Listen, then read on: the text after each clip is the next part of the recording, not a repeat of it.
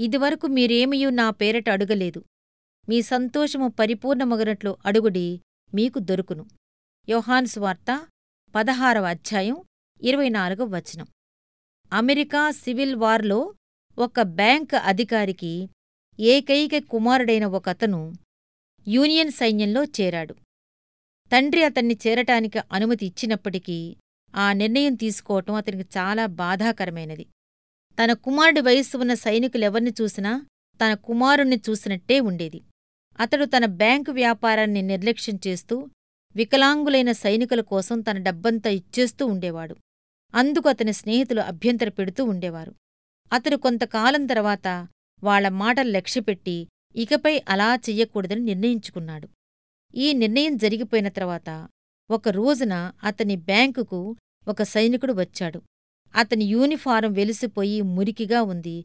అతని శరీరంపై గాయపు మచ్చలు ఉన్నాయి. ఆ సైనికుడు తన జేబులో నుండి ఏదో తీస్తూ ఉంటే తన సహాయం అడగటానికి వచ్చాడనుకుని ఆ బ్యాంకు అధికారి అన్నాడు అబ్బాయ్ ఈరోజు నీకేమీ సహాయం చెయ్యలేను. చాలా బిజీగా ఉన్నాను. మీ ఆఫీసర్ల దగ్గరికి వెళ్ళు.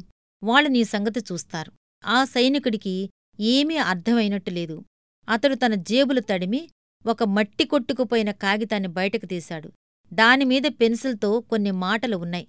నాన్నగారు ఇతడు యుద్ధంలో గాయపడిన నా స్నేహితుడు. కొంతకాలం ఆస్పత్రిలో ఉన్నాడు. ఇతన్ని నాలాగే చూసుకోండి. ఇట్లు మీ కుమారుడు చార్లీ. బ్యాంక్ అధికారి చేసుకున్న నిర్ణయాలన్నీ ఒక్క క్షణంలో మాయమయ్యాయి. ఆ సైనికుడిని తన భవనానికి తీసుకువెళ్ళాడు చార్లీ ఉండే గదిలో అతని ఉంచాడు. భోజనం బల్ల దగ్గర చార్లీ కూర్చునే కుర్చీలో కూర్చోపెట్టాడు.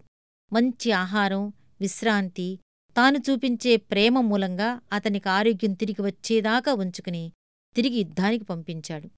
నేను చేయబోవు దానిని నీవు నిశ్చయముగా చూసెదవు. నిర్గమకాండము ఆరవధ్యాయం ఒకటవచనం